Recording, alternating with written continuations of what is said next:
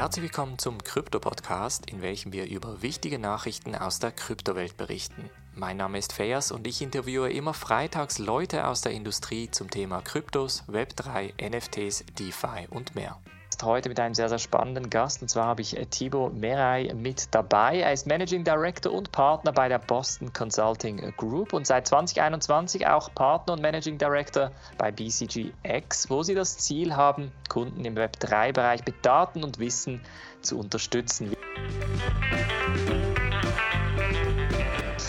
So, hallo und herzlich willkommen zu einer neuen Folge im neuen Jahr im Crypto Podcast. Willkommen, Tibor.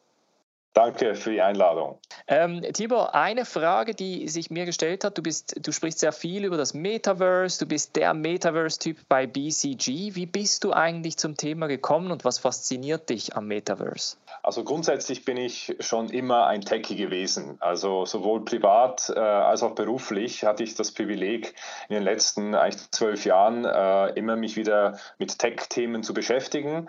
Äh, ich sage auch allen, die sich überlegen, was sie in ihrer Karriere machen wollen. Das Wichtige ist, ob dein Job den Zeitungstest besteht. Jetzt, was, was ist der Zeitungstest? Ich meine, viele lesen keine physische Zeitung mehr, sondern vielleicht digital. Ähm, für mich war der Zeitungstest immer der, ob du am Wochenende auch den Teil der Zeitung äh, liest, an dem du arbeitest. Und bei mir war das früher nicht immer der Fall. Ich habe vielleicht unter der Woche habe ich äh, im Finanzbereich oder so gearbeitet, aber habe jetzt die Börsenkurse am Wochenende nicht unbedingt durchgelesen, sondern bin in der Tech-Sparte hängen geblieben. Und inzwischen darf ich doch behaupten, dass ich in den letzten zehn Jahren es geschafft habe, bei BCG diesen Zeitungstest zu bestehen und mich mit diesen Themen zu beschäftigen.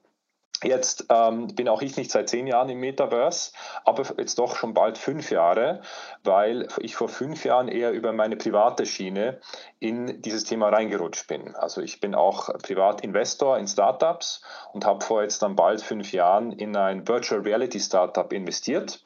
Bin also dadurch schon, sage ich mal, auf der Inside der Industrie angelangt gewesen, noch lange bevor dieser ganze Hype richtig losgegangen ist. Wir haben dann bei BCG, haben wir schon vor etwa knapp vier Jahren begonnen, intern, vor allem mit dem Thema Virtual Reality zu experimentieren. Und als dann jetzt vor, vor mehr als einem Jahr dann äh, Mark Zuckerberg seine Company in Meta umbenannt hat, ist natürlich diese Riesenkundenwelle auf uns hereingeschwappt. Und da war ich dann einfach Teil von einem kleinen Team, was schon viel Wissen und Erfahrung hatte und dann zusammen eben auch mit, mit sag ich mal, der Kryptoerfahrung, die wir auch schon gesammelt haben an anderen Stelle, sind diese Teile jetzt verschmolzen und haben jetzt ein schlagkräftiges Team aufgebaut, was unsere Kunden über diese verschiedenen Facetten von Metaverse und Web3 ähm, beraten kann.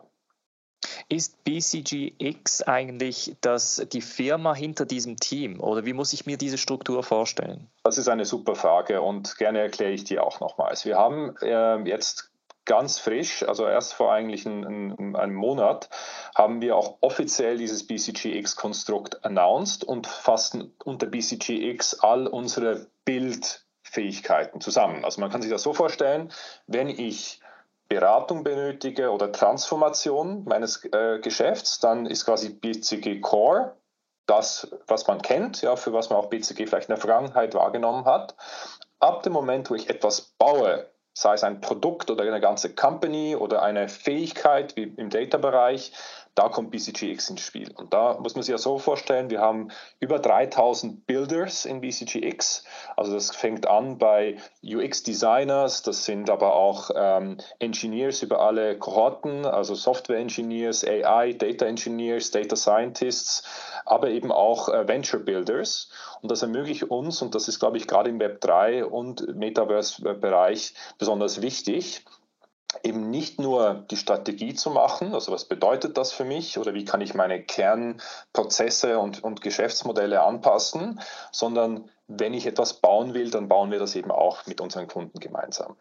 Das ist sehr cool. Jetzt ähm Viele sprechen über das äh, Metaverse. Wir lesen in den Zeitungen über das Metaverse. Der ganze Metaverse-Hype hat zu so 2022 auch mehr oder weniger, oder sagen wir mal zu, zumindest für diesen Moment so ein bisschen seine Spitze erreicht. Ich finde deine Definition von Metaverse sehr spannend. Kannst du uns aus deiner Perspektive erklären, was ist das Metaverse überhaupt? Welche Metaverse-Projekte gibt es? Gibt es ein Metaverse? Sprechen wir von mehreren Metaverse-Projekten und was beobachtet ihr? Hier bei BCG spezifisch? Ja, sehr gerne. Und äh, ich muss aber kurz schmunzeln, weil, ähm, weil natürlich sehr viel auf dem Thema Defini Definition rumgeritten wird. Ähm, ich äh, hatte auch schon in anderen äh, Podcasts, habe ich dann gesagt, äh, es ist interessant, weil wenn wir uns jetzt fragen, wer von uns Zuhörerinnen und Zuhörern wüsste jetzt die genaue Definition des Internets, dann würden auch viele schlucken. Aber ich, Gleichzeitig nutzen alle von uns das Internet, wahrscheinlich genau in diesem Moment, um diesen Podcast zu hören und, und profitieren davon. Also was ich damit sagen möchte, ist, man muss jetzt nicht unbedingt von allem die genaue Definition wissen. Viel wichtiger ist, welche Anwendungsfälle ich damit habe. Auf der anderen Seite hilft es natürlich bei neuen Themen wie dem Metaverse schon eine Definition zu sagen. Die simpelste aller Definitionen ist eigentlich in dem Wort selber, also Meta steht ja griechisch für jenseits und Verse kommt von Universum. Also man muss sich das wie ein Universum jenseits des unsrigen vorstellen. Aber auf der anderen Seite, wenn wir ein bisschen tiefer gehen, sehen wir eigentlich über diese inzwischen deutlich über 100 Projekte, die wir bis jetzt machen durften, dass sich diese Metaverse-Diskussion in drei Technologien runterbrechen lässt. Das ist das ganze Thema immersive Technologien, das ganze Thema Web3 und das ganze Thema Metawelten. Was ist damit gemeint? Immersive Technologien ist dieses Thema Augmented Reality, also das Darstellen von digitalen Objekten in die echte Welt hinein. Das findet heute noch zum Beispiel schon übers Handy statt. Also angefangen von, wenn ich bei der IKEA ein neues, äh, ein neues Möbelstück kaufe, kann ich mir das platzieren in meine Wohnung hinein, äh, bis hin zu jedem Snapchat-Filter oder Insta-Filter, der irgendwas Lustiges macht äh, über mein Video hinaus. Aber auch Virtual Reality, also die komplette Immersion in einer virtuellen Welt. Und was wir hier sehen, und das ist, glaube ich, einer der großen Durchbrüche vom letzten Jahr gewesen, ist, dass diese zwei Technologien verschmolzen sind. Also die neue Generation von Headsets hat die Möglichkeit, in die echte Welt hinein ähm, diese digitalen Objekte anzuzeigen, meistens über Außenkameras wie bei der Quest Pro, aber dann eben auch nahtlos in eben ein voll virtuelles Erlebnis zu gehen. Das ist sozusagen das ganze Thema immersiv. Web 3, und das wird ja in deinem Podcast zur Genüge in allen Facetten beleuchtet, hat ja mit der Weiterentwicklung des Internets in die dritte Dimension zu tun, was stark auf dem ganzen Konzept Dezentralisierung fußt. Da spielen natürlich auch äh, Themen wie Blockchain-Technologie mit rein, also die mir eben auch neue Use Cases ermöglichen, die auch ins Metaverse hineinspielen. Also angefangen von den äh, Kryptowährungen, die als eine der möglichen Zahlungsmittel verwendet werden können, aber nicht das einzige aber, den, aber auch neue Arten von Tokens wie NFTs, die mir dann wiederum neue Möglichkeiten wie Besitz äh, ermöglichen von digitalen Gütern in diesen digitalen Welten. Und diese Meta-Welten sind dann eben diese persistenten Plattformen, wo heute Hunderte, bald Tausende oder Millionen von Menschen sich treffen können, sich unterhalten können, spielen können. Und die werden sich eben weiterentwickeln heute noch stark aus der Gaming-Szene, wie eben ein Roblox oder auch ein Fortnite oder eben auch eine Sandbox oder die Centraland und werden immer mehr in Richtung ähm, allen Facetten des Alltags gehen. Also beispielsweise Fortnite hat schon letztes Jahr die 50%-Schwelle äh, durchschritten, nämlich 50% der Zeit die User in Fortnite verbringen, finden nicht mehr mit dem Spiel Fortnite statt. Also wir sehen da bereits, dass Fortnite als, als Plattform genutzt wird für Unterhaltung, für ähm, Shopping, für andere Arten von äh, Kunstausstellungen etc., die da weiter zusammenwachsen. Und wir haben bewusst im Format dieses Wenn-Diagramm verwendet, wo wir sagen, es sind eigentlich drei überlappende Kreise, was signalisiert, dass jede dieser drei Technologien sozusagen Aspekte hat, die nichts mit dem anderen zu tun hat. Also ob ich jetzt einen Bitcoin in einer Wallet halte, hat jetzt herzlich wenig mit einem Metaverse zu tun, aber dass die Überlappungen eben auch zunehmen. Und wir sehen erste Überlappungen bei Plattformen wie beispielsweise einer Sandbox oder Decentraland, wo ich also bereits zum einen meine Kryptoassets in den Wallets dann verwenden kann, wo ich das Land äh, beispielsweise auch äh, besitzen kann von diesen Plattformen. Und wenn ich dann zum Beispiel eine Plattform wie Somnium Space nehme, habe ich dann sogar auch noch dieses Thema Virtual Reality noch mit drin. Also wir sehen hier unterschiedliche Facetten und wir sehen unsere Aufgabe bei BCG darin, diesen Welten zu navigieren und den Unternehmen zu sagen, welche dieser Abschnitte in welchen Ausprägungen sind relevant für sie und wie können sie das heute schon nutzen für ihre ähm, Strategie.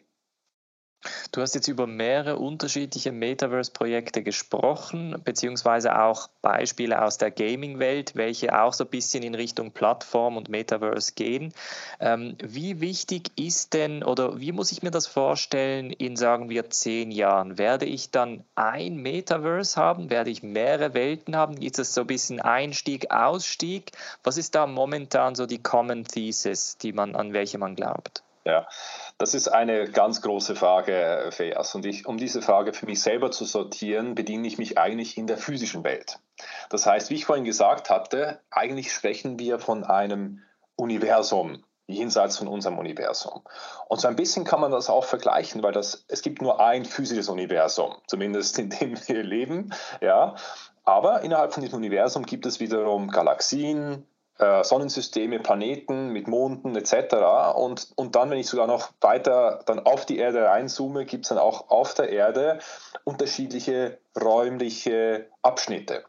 Und so ein bisschen äh, verstehe ich das auch. Ich meine, es wird heute teilweise von verschiedenen Metaverses gesprochen und jedes Startup, was versucht hat, in der schwierigen äh, Environment zu raisen, ist jetzt plötzlich ein Metaverse-Startup äh, geworden oder ist ein eigenes Metaverse. Jetzt, glaube ich, schwappt wieder alles in Richtung AI. Jetzt ist alles wieder irgendwie AI. Ähm, aber am Ende ähm, geht es, glaube ich, wie in der physischen Welt darum, dass wenn jetzt du rausgehst auf die Straße, hast du auch eine Mischung von verschiedenen Orten. Du hast offene Orte wie ein Park oder eine Straße, wo jeder quasi sich treffen kann und, und äh, reingehen kann der physisch an diesem Ort ist. Und dann hast du aber auch sogenannte private oder man könnte jetzt in Web3-Sprache Token-Gated äh, ähm, Experiences haben. Also wenn du irgendwo in ein Büro reingehst, dann hast du eine Schlüsselkarte, um dort reinzugehen. Und dann kannst du dich aber wiederum innerhalb dieses Büros mit allen anderen, die diesen Token haben, die Schlüsselkarte bewegen. Und so ein bisschen stelle ich mir dann das Metaverse vor ein bisschen wie das Internet. Ja, also auch das Internet hat, hat offene Bereiche und dann wiederum äh, geschlossene Bereiche, wo ich Logins habe. Und da wird es aus meiner Sicht immer verschiedene Plattformen geben. Es gibt, glaube ich, da dann aber eine Diskussion zu sagen, auf welchen Ebenen mache ich das interoperabel. Und da denke ich schon, dass gerade dieser Web3-Bereich, den ich kurz angerissen habe, eine verbindende Wirkung haben wird wo wir einerseits auf der Protokollebene, glaube ich, jetzt sehr viel Fortschritt sehen werden, zu sagen, welche Arten von Standards setzen sich auf der Protokollebene durch. Aber wenn ich da auch höher gehe auf die Asset-Ebene, zu sagen, ähm, werden wir in eine Welt kommen, wo vielleicht eben die Assets möglicherweise als NFTs gehalten werden und das dann dieser verbindende Layer ist, den ich dann inzwischen diesen Plattformen wiederum mitnehmen kann. Du hast die Standards angesprochen, das wäre meine nächste Frage gewesen. Jetzt beißt sich das mit dem vielleicht sogar offenen Standard Blockchain Dezentralisierung nicht mit dem klassischen privaten börsenkotierten Unternehmen, das profitgetrieben ist, das vielleicht Werbung schaltet, Daten verkauft, Stichwort Facebook Neu Meta gibt es, aber gleichzeitig ist ja Meta eben auch interessiert daran, glaube ich, auch mit zusammen mit Microsoft eine Art Open Standard für das Metaverse eigentlich aufzugleisen. Gibt es da nicht äh, oder beißt sich dieses, beißen die, diese zwei Modelle nicht ein bisschen? Oder wie wird da, wie werden diese zwei Modelle miteinander funktionieren? Ich meine, was sonnenklar ist, ist, dass ein Unternehmen oder jedes Unternehmen, was so viel investiert wie die, die Unternehmen, die du jetzt gerade genannt hast, überhaupt kein Interesse hat, dass dieses Investment einfach verpufft und in irgendeine Art von Open Source oder Open Standard ähm, gehen wird. Also das völlig klar ist, ist, dass hinter all diesen Investments knallhartes Kalkül steckt, damit eine strategische Position und auch Profite in der Zukunft zu haben. Also dieses Thema, dass das alles ein happy, decentralized, open Metaverse wird, ist alles andere als gesichert. Warum glaube ich trotzdem daran? Ich glaube trotzdem daran, weil wir eine neue Zutat in diesen Mix hineingeben mit Web3 und das ist das Thema von Besitz. Und warum ist Besitz so mächtig? Ich glaube, jeder von den Zuhörerinnen, die schon ein NFT besitzen und auch in dieser Community äh, oder Discord-Chats äh, mitgemacht haben, sehen, was das für ein Unterschied wie Tag und Nacht ist, wenn ich das mit einem Web 2, äh, Facebook oder Insta-Followership vergleiche. Und warum ist das anders? Weil im wahrsten Sinne des Wortes ich als NFT-Holder eben ein Mitbesitzer bin von dieser ganzen Community und deswegen ein inhärentes Interesse habe, dass dieser Wert steigt von der Gesamtcommunity und natürlich auch von meinem ähm, Asset, was ich besitze. Denn wenn ich echtes Geld, das ich hart erarbeitet habe mit, meiner, mit meinem Verdienst, ausgebe für digitale Güter, beispielsweise in der Form von einem NFT, dann habe ich natürlich kein Interesse, dass das nur in einem dieser Metaverses oder dass ich das dann nur in irgendwie Roblox anziehen kann oder verwenden kann, sondern dann gibt es eine Bottom-up-Bewegung, die dafür sorgen wird, dass eben diese verschiedenen Plattformen das interoperabel machen müssen. Ich glaube, das wird so eine Gegenbewegung sein, der, der sich diese großen Konzerne nicht verwehren können. Ähm, und das bedeutet aber auf der anderen Seite, dass wir, glaube ich, eine Kombination haben werden aus Elementen, die natürlich monetarisiert werden, die auch geschlossen sind, wie ich vorhin gesagt habe, in einem Token-Gated Modus und andere Dinge, die man einfach öffnen muss. Genauso wie ich in der physischen Welt beispielsweise einen Hoodie, den ich jetzt anhabe, überall hin anziehen kann, außer ich meine, vielleicht in gewissen Diskotheken lassen mich vielleicht doch nicht rein, ja, das hat, das hat sich auch geändert, aber sonst habe ich immer den gleichen Hoodie an und genauso wird es auch möglich sein, gewisse digitalen Güter überall hin mitzunehmen, egal wo ich mich in diesen digitalen Welten bewege. Ist Infrastruktur ein limitierender Faktor für Metaverse-Projekte? Ich habe letztens einen Bericht gelesen, bei welchem man gesagt hat, dass wir noch sehr wahrscheinlich, äh, interessanterweise kam das von einem äh, Breitbandanbieter, der schlussendlich auch die Infrastruktur legen wollte dafür. Die, man sprach da von 5G und 6G sogar. Ähm, wir haben auch oft die digitalen Welten gesehen, sie sind noch pixelated, sie sind ruckelig, es ist relativ langsam. Haben wir Infrastrukturprobleme, wenn es um Grafik und Bandbreite geht, wenn es um das Thema Metaverse steht? Ja, also auf jeden Fall stehen wir noch ganz am Anfang, auch technologisch, was das anbelangt. Ich hatte auch schon an anderer Stelle das verglichen mit dem äh, Autotelefon. Ja, also wir sind technisch, wenn man das mit dem Handy vergleicht, heute noch in der, in der Autotelefon-Welt, was viele auch nicht äh, wissen. Das ist vielleicht für die Schweizerinnen und Schweizer interessant. In der Schweiz sagen wir Schweiz ja nicht äh, Handy, sondern Natel. Und das Natel steht ja für nationales Autotelefon. Ähm, äh, Netzwerk sozusagen. Also in, in dem täglichen äh, Wortgebrauch ist das noch versteckt. Was will ich damit sagen? Wir müssen hier noch einige Technologiesprünge durchlaufen, genauso wie wir vom Autotelefon bis zum heutigen Smartphone gehen müssten. Ein Teil davon ist in der Hardware selber. Also da haben wir natürlich schon letztes Jahr Sprünge gesehen ähm, in Richtung bessere Headsets, leichtere Headsets, bessere Grafik, mehr Rechenleistung. Wir erwarten uns dieses Jahr einige neue Launches. Gerade jetzt werden wir sprechen, tagt die äh, CES wiederum in Las Vegas. Da erwarten wir uns auch Neu äh, Neuigkeiten. Der große Elefant im Raum wird Apple sein, was die machen dieses Jahr. Ähm, das sind natürlich viele Entwicklungen. Auf der anderen Seite ist die Infrastruktur ein Thema. Und es ist zum einen natürlich die Bandbreiten, die wir benötigen, um diesen Sprung in digitalen Experiences zu ermöglichen.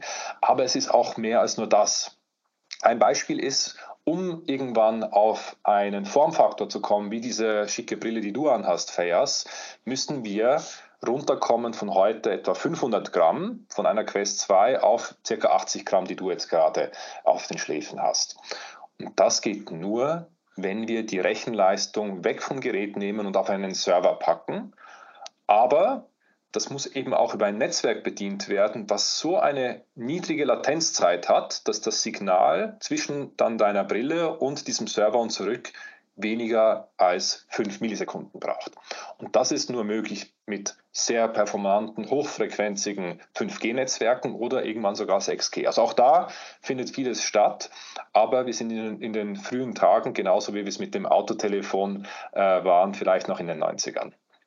Sehr spannend mit dem Nattel. Ich dachte immer, das sei ein Begriff von Swisscom, aber jetzt wieder, wieder was Neues gelernt. Stark. Du bist privat auch in unterschiedlichen Startups äh, in, in investiert. Du bist hauptsächlich im VR, also im, im äh, Virtual Reality und Web3-Bereich investiert. Spannend wäre für mich, nach welchen Auswahlkriterien wählst du diese Startups aus? Gibt es noch andere, ich sag mal, gröbere Industrien, die du verfolgst und bei welchem du sagst, da schaue ich mir doch das eine oder das andere Startup noch an? Ja, sehr, sehr gerne. Also das ist etwas, ich meine, ich habe selber auch gegründet, bevor ich zu BCG gekommen bin. Ähm, das, äh, das war dann nicht die, die große Success Story, das war eine T-Shirt-Marke in der Schweiz. Ähm, also wenn die noch besser gelaufen wäre, dann wäre ich nicht bei BCG. Aber ich habe natürlich seitdem auch diesen äh, Virus in mir, was dieses Unternehmertum anbelangt. Und jetzt bin ich so privilegiert, auch durch meinen Job bei BCG, dass ich als selber jetzt als Angel Investor ähm, tätig sein kann. Und wie du richtig sagst, habe ich inzwischen jetzt schon vier Startups in meinem Portfolio, bin auch mit, mit mehreren anderen eher so auf einer freundschaftlichen oder Coaching-Basis verbunden. Jetzt interessanterweise habe ich zu allen vier Investments irgendwo eine persönliche Verbindung, also wo ich einen der Founder oder des Gründungsteams persönlich kenne. Ähm, und da komme ich gleich zu meinem ersten Auswahlkriterium und das hört man auch an anderer Stelle.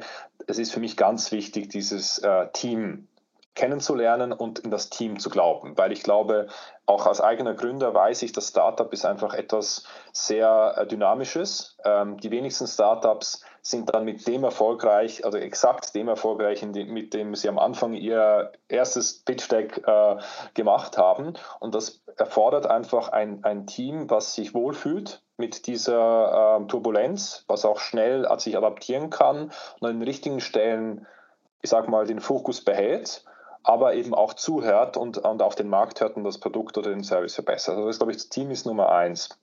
Das Zweite ist, dass ich selber ähm, ein großes Interesse habe an, an Software-Themen. Also alle meine vier Investments sind irgendwo an der Software-Ecke. Da habe ich auch vieles beizutragen, ähm, weil ich auch nach wie vor daran glaube, dass äh, die Software will eat the world. Ja, also das ist einfach etwas, wo, wo ich zu, auch in, in der Zukunft daran glaube.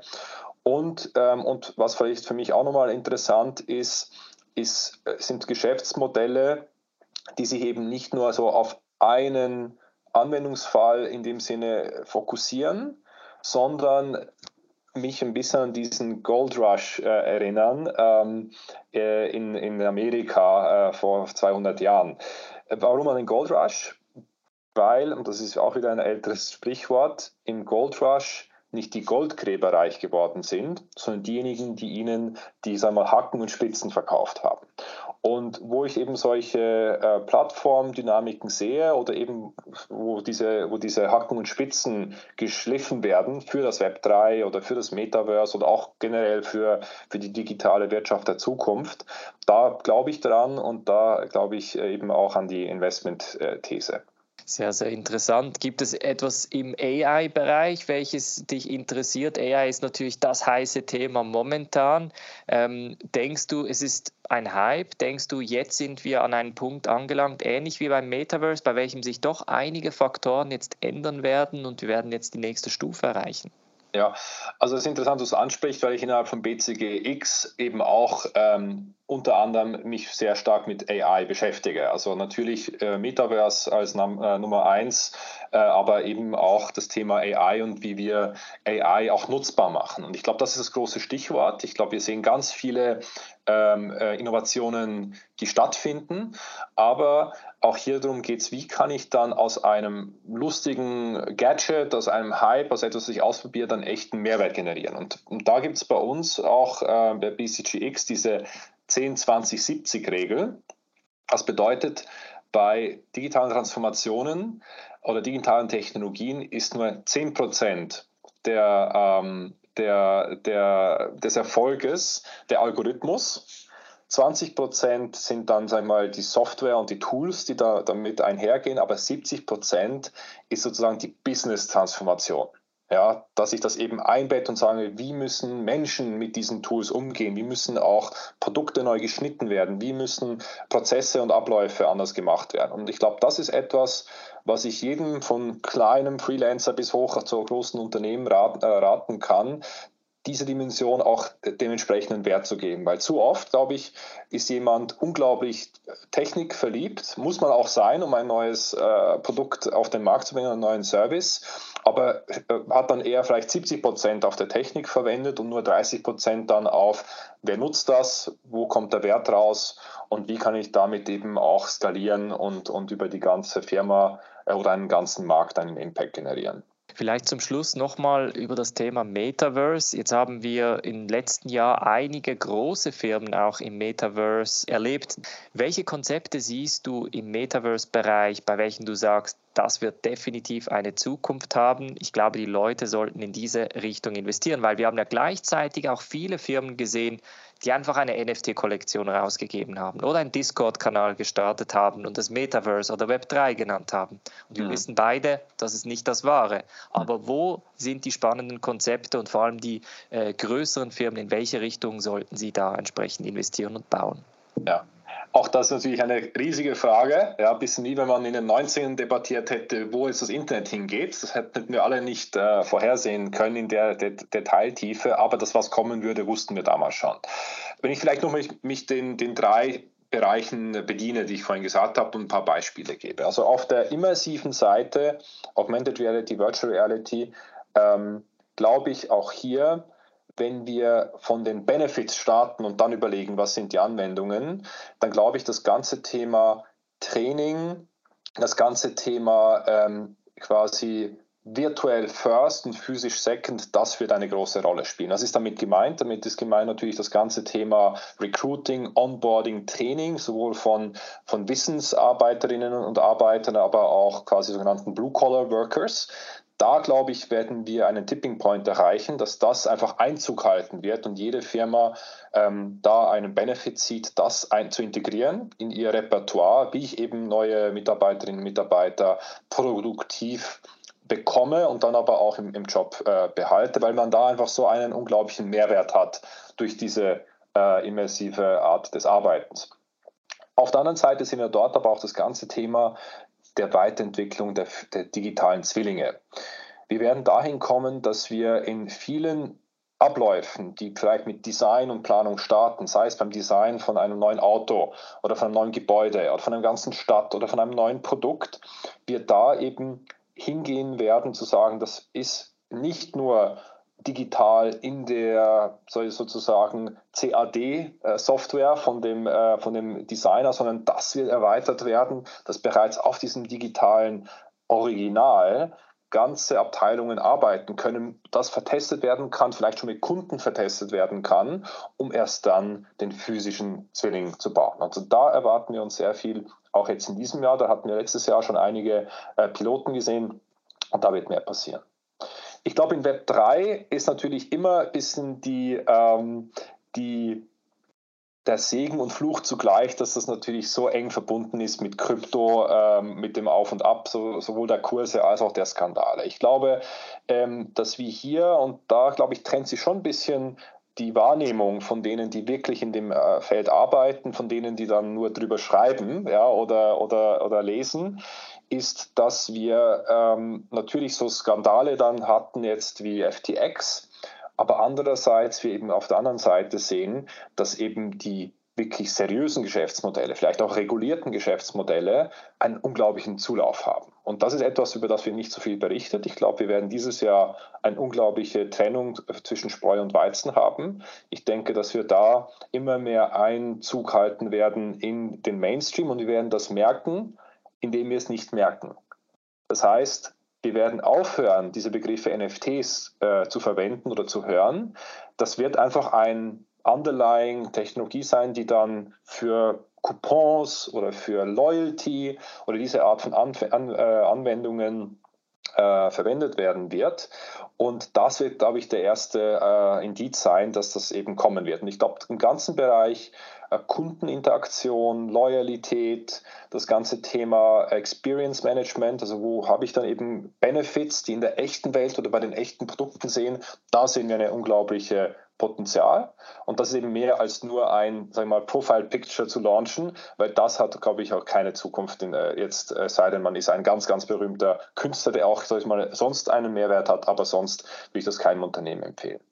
Und bei den Meta-Welten glaube auch ich, dass wir hier alles, was in dem Bereich Gaming sehen, einfach eine Bucht dahinter haben, die weiter wachsen wird. Wir sehen, dass Gaming wächst. Wir sehen, dass es da äh, mehr und mehr auch jetzt äh, in diese Plattform gedacht wird. Fortnite äh, hat Fortnite Creatives gelauncht, wo eben Firmen das verwenden können für ihre, ähm, für ihre Anwendungsfälle. Und da glaube ich, glaube ich jetzt, dass wir eine Kehrtwende erfahren werden, weg von ich habe eine bestehende Plattform wie Roblox und ich überlege jetzt, was mache ich auf Roblox, hinzu, ich habe ein bestehendes Business mit meinen sozusagen Produkten und Abläufen und wie kann ich dann solche Plattformen für mein Business nutzen und die in meinen Prozess einbetten. Also ich glaube, da wird es, glaube ich, eher ein Umdenken geben, zu sagen, ich starte erstmal von meinem bereits großen, laufenden Business und suche mir dann die Plattformen oder die Technologien, die ich dann integriere in, in mein eigenes Business.